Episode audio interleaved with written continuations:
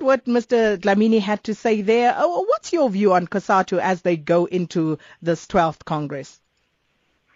Well, I do think that it would help them if they were to go back, way back to the time when COSATU decided to get into the space of contesting and also supporting candidates for succession within the ANC with the aim of achieving certain policy outcomes. That have not happened, at least to the degree they were hoping for, they need to examine their approach in terms of the role and ways of influencing policies within the alliance. Because it looks like if the issue of leadership succession comes, some within the ANC tend to turn against the SACP and COSATU, and some uh, tend to view it as playing a role of trying to influence who should be where.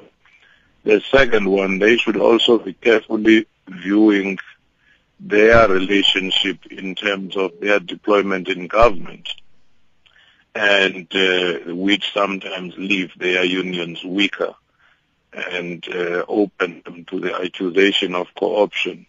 But do and you get a sense one, that that is going, going to happen, uh, especially on that last point? Because this is something that the workers have raised, uh, this issue of uh, the leaders being dislodged from them and um, of corruption, of leaders also being co-opted and selling out. Do you think the leadership actually sees this? I do think that they may actually be forced by their general membership if they do not have the appetite to discuss it. Uh, just like the issue of the investment companies where unions and union leadership are involved.